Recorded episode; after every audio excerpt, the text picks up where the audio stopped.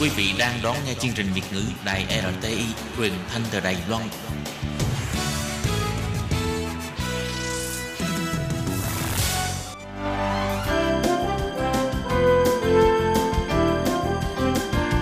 Xin mời quý vị và các bạn đến với chuyên mục Nhìn ra thế giới. Chuyên mục này gồm những nội dung liên quan đến quốc tế,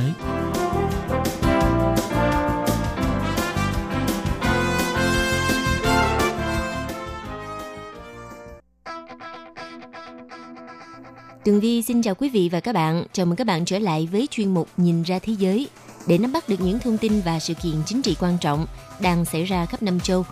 Các bạn thân mến, nội dung của chuyên mục ngày hôm nay bao gồm những thông tin như sau. Cuộc biểu tình bạo loạn tại Pháp từ cuộc biểu tình phản đối giá nhiên liệu tăng cao của những người áo gilet vàng đã leo thang thành cuộc bạo loạn nghiêm trọng nhất trong nhiều thập kỷ qua.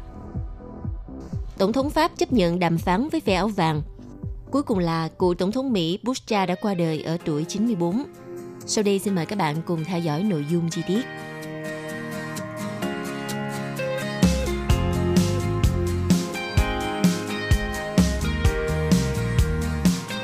Thưa quý vị và các bạn, trong bối cảnh cuộc biểu tình phản đối giá nhiên liệu tăng cao của những người áo gilet vàng leo thang thành cuộc bạo loạn nghiêm trọng nhất trong nhiều thập kỷ qua – thì chính phủ Pháp mới đây buộc phải công bố một loạt biện pháp nhượng bộ để xoa dịu tình thế.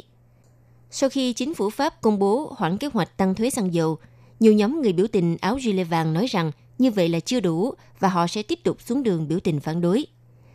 Vào ngày 5 tháng 12, hãng thông tấn Bloomberg cho biết, các biện pháp nhượng bộ được đích thân Thủ tướng Pháp ngài Edouard Philippe công bố trước đó một ngày, bao gồm việc hoãn kế hoạch tăng thuế nhiên liệu trong vòng 6 tháng – ngừng tăng giá khí đốt và điện trong 3 tháng bắt đầu từ ngày 1 tháng 1 năm 2019 và dừng việc thắt chặt các tiêu chuẩn đánh giá ô tô để xử phạt phương tiện cũ gây ô nhiễm nặng tới giữa năm sau. Phát biểu trực tiếp trên truyền hình, Thủ tướng Philip khẳng định chính phủ sẽ không để việc tăng thuế nhiên liệu đẩy sự đoàn kết dân tộc vào thế nguy hiểm, đồng thời cam kết sẽ sớm tìm kiếm các biện pháp hỗ trợ nhóm người lao động thu nhập không cao nhưng phụ thuộc vào các phương tiện giao thông cá nhân – đây là nhóm bị ảnh hưởng nặng nề nhất từ việc giá nhiên liệu tăng cao. Vậy thì nhóm áo gilet vàng bắt nguồn từ ai? Cách đây 6 tháng có một người phụ nữ tên là Ludoski, chuyên kinh doanh mỹ phẩm trực tuyến và sống ở ngoại ô Paris. Bà đăng tải trên mạng một lá thư kêu gọi chính phủ Pháp giảm giá xăng dầu. Người phụ nữ này đã tính toán chi tiết các yếu tố cấu thành giá xăng ở Pháp và nhận ra rằng các khoản thuế chiếm tới hơn một nửa – Ban đầu lá thư của bà Ludowski không nhận được hưởng ứng của bất kỳ ai. Nhiều người còn xem động thái của bà là kỳ quặc. Tuy nhiên, cho tới tháng 10 năm nay, khi mà chính phủ Pháp tiếp tục công bố kế hoạch tăng thuế, thì một tài xế xe tải có tên là Eric Doret đã vô tình đọc lại được lá thư và chia sẻ với bạn bè trên Facebook. Từ đó, hàng trăm ngàn người dân Pháp trên mạng xã hội đã kêu gọi nhau ký vào lá thư đề nghị của bà Ludowski ngay lập tức thì báo chí Pháp đã vào cuộc và tạo ra một làn sóng khổng lồ trong lòng của nước Pháp. Cho tới ngày 17 tháng 11 vừa qua, tài xế xe tải Eric Doret đã quyết định tổ chức một cuộc biểu tình của các tài xế để đề nghị chính phủ phải hạ giá xăng và phong trào này đã nhanh chóng lan rộng trên mạng xã hội.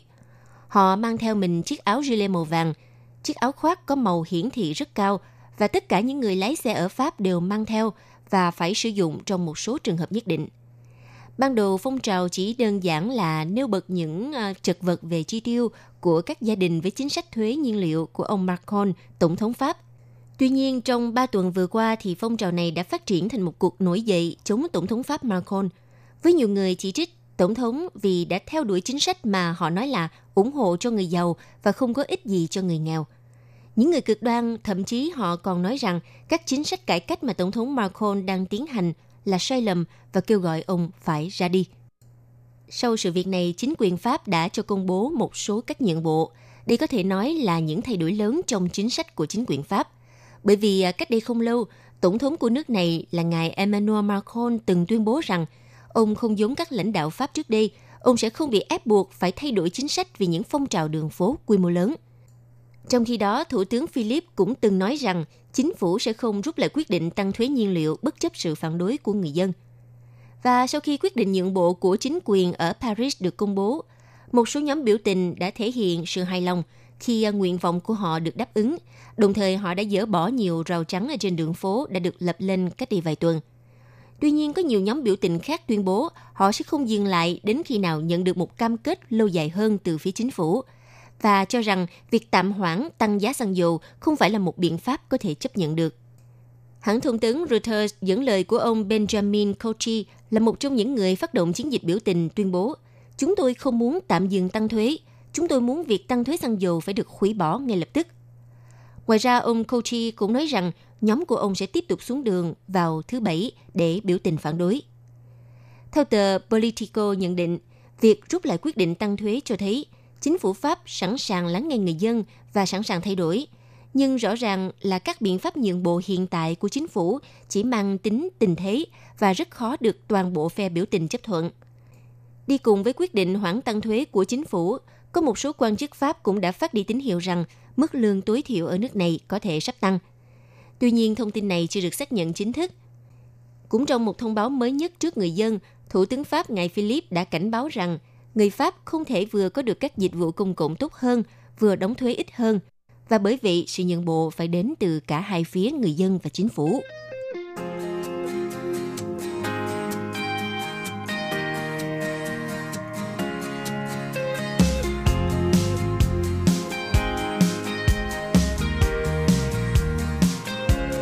Sau cuộc bạo động của phe áo gilet vàng, Tổng thống Pháp ngài Emmanuel Macron đã yêu cầu Thủ tướng Philippe gặp gỡ lãnh đạo các đảng phái chính trị và đại diện phe biểu tình áo vàng nhằm để cố gắng giải quyết cuộc khủng hoảng bạo động tại nước này. Đã có khoảng 36.000 người tham gia vào phong trào biểu tình trên toàn quốc. Những người biểu tình đã đụng độ với cảnh sát, họ đập phá và đốt cháy xe ô tô cũng như là chặn đường cao tốc. Theo giới phân tích cho rằng, tính chất của cuộc biểu tình đã không chỉ dừng lại ở mục đích là phản đối chính sách tăng giá nhiên liệu mới, mà nó còn lan rộng, trở thành làn sóng chống đối chính quyền của Tổng thống Macron, xuất phát từ khoảng cách giàu nghèo giữa người dân ở thành thị và nông thôn.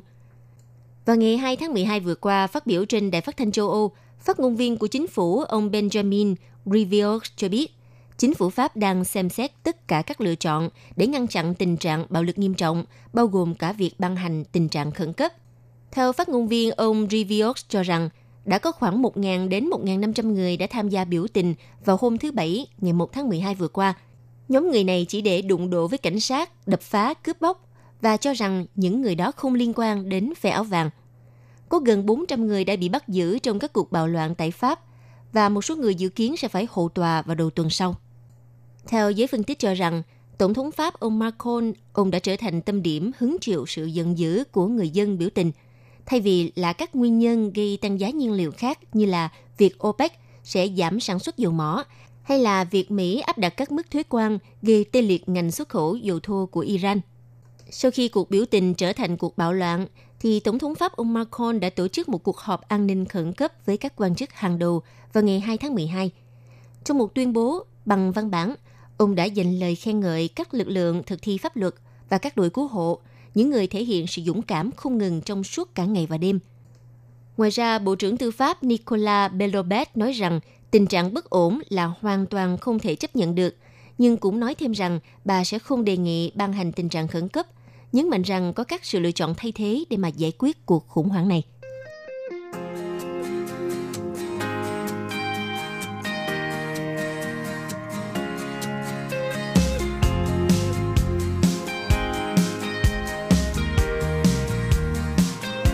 Thưa quý vị và các bạn, cựu Tổng thống Mỹ George Bush, Tổng thống thứ 41 của Mỹ đã qua đời hồi 22 giờ 10 phút ngày 30 tháng 11 giờ địa phương. Ông là thành viên của gia tộc Bush, một vọng tộc trên chính trường Mỹ, được tạp chí The Economist miêu tả là một trong những vương triều thành công nhất trong lịch sử nước Mỹ. Con trai của cựu Tổng thống Mỹ George Bush đã đăng tải trên trang Twitter của mình một bài viết như sau.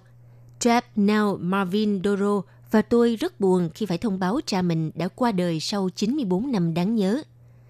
George Bush là người có nhân cách cao đẹp, cũng là người cha tuyệt vời nhất mà những đứa con có thể đòi hỏi. Trong những năm gần đây, cựu tổng thống George Herbert Walker Bush, hay còn được gọi là Bush cha, ông đã phải nhập viện nhiều lần bởi một căn bệnh tên là Parkinson.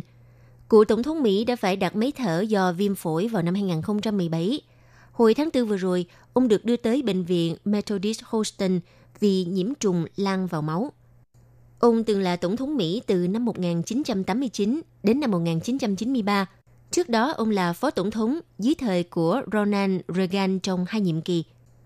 Sự ra đời của ông ngay sau khi vợ của ông là cụ đệ nhất phu nhân Barbara Bush ngày 17 tháng 4 vừa qua qua đời do tắc nghẽn tim mạch và suy tim. Hai vợ chồng ông bà đã kết hôn được 73 năm. Tổng thống thứ 43 của Mỹ, George Bush, là một trong năm người con trai của ông. Ông Bush cha là người gốc Massachusetts. Ông gia nhập quân đội ở tuổi 18 và trở thành phi công hải quân trẻ nhất vào thời điểm đó. Ông đã thực hiện tổng cộng 58 nhiệm vụ chiến đấu trong Thế chiến thứ hai. Sau khi ông tốt nghiệp trường đại học Yale và thành công trong ngành kinh doanh dầu mỏ, ông Bush cha bắt đầu gia nhập vào chính trường Mỹ và trở thành nghị sĩ đại diện cho khu quốc hội số 7 ở bang Texas.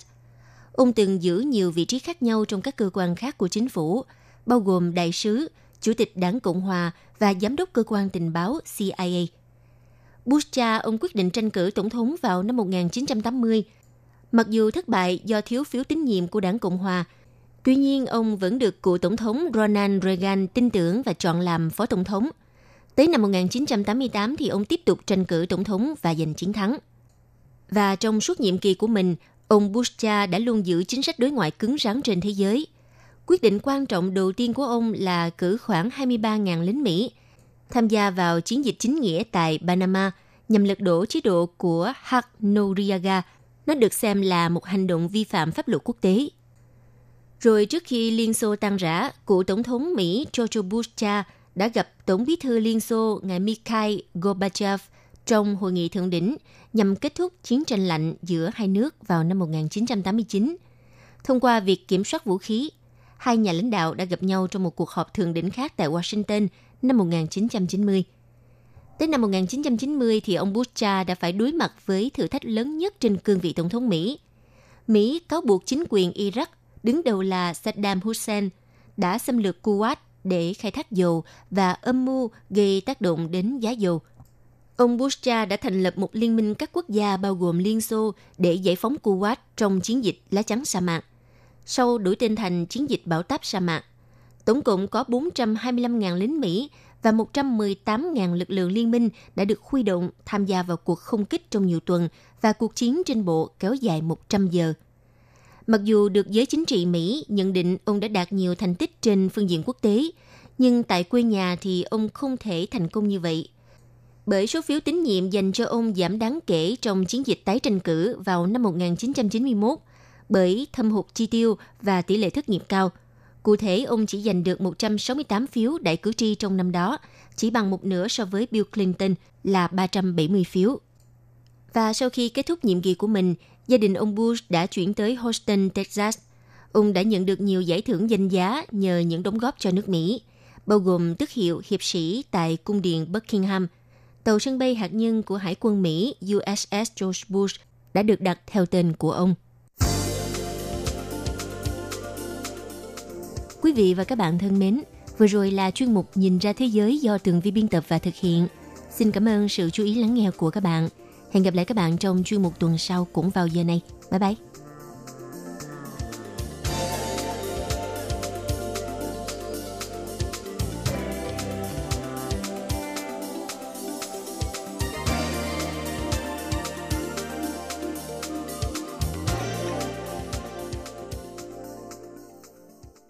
hộp thư ban Việt ngữ Vietnamese Service PO Box 123 gạch ngang 199 Taipei 11199 còn thư từ của thính giả Việt Nam, xin gửi đến hộp thư số 104 Hà Nội, Việt Nam. Số máy phát 886 2 2885 2254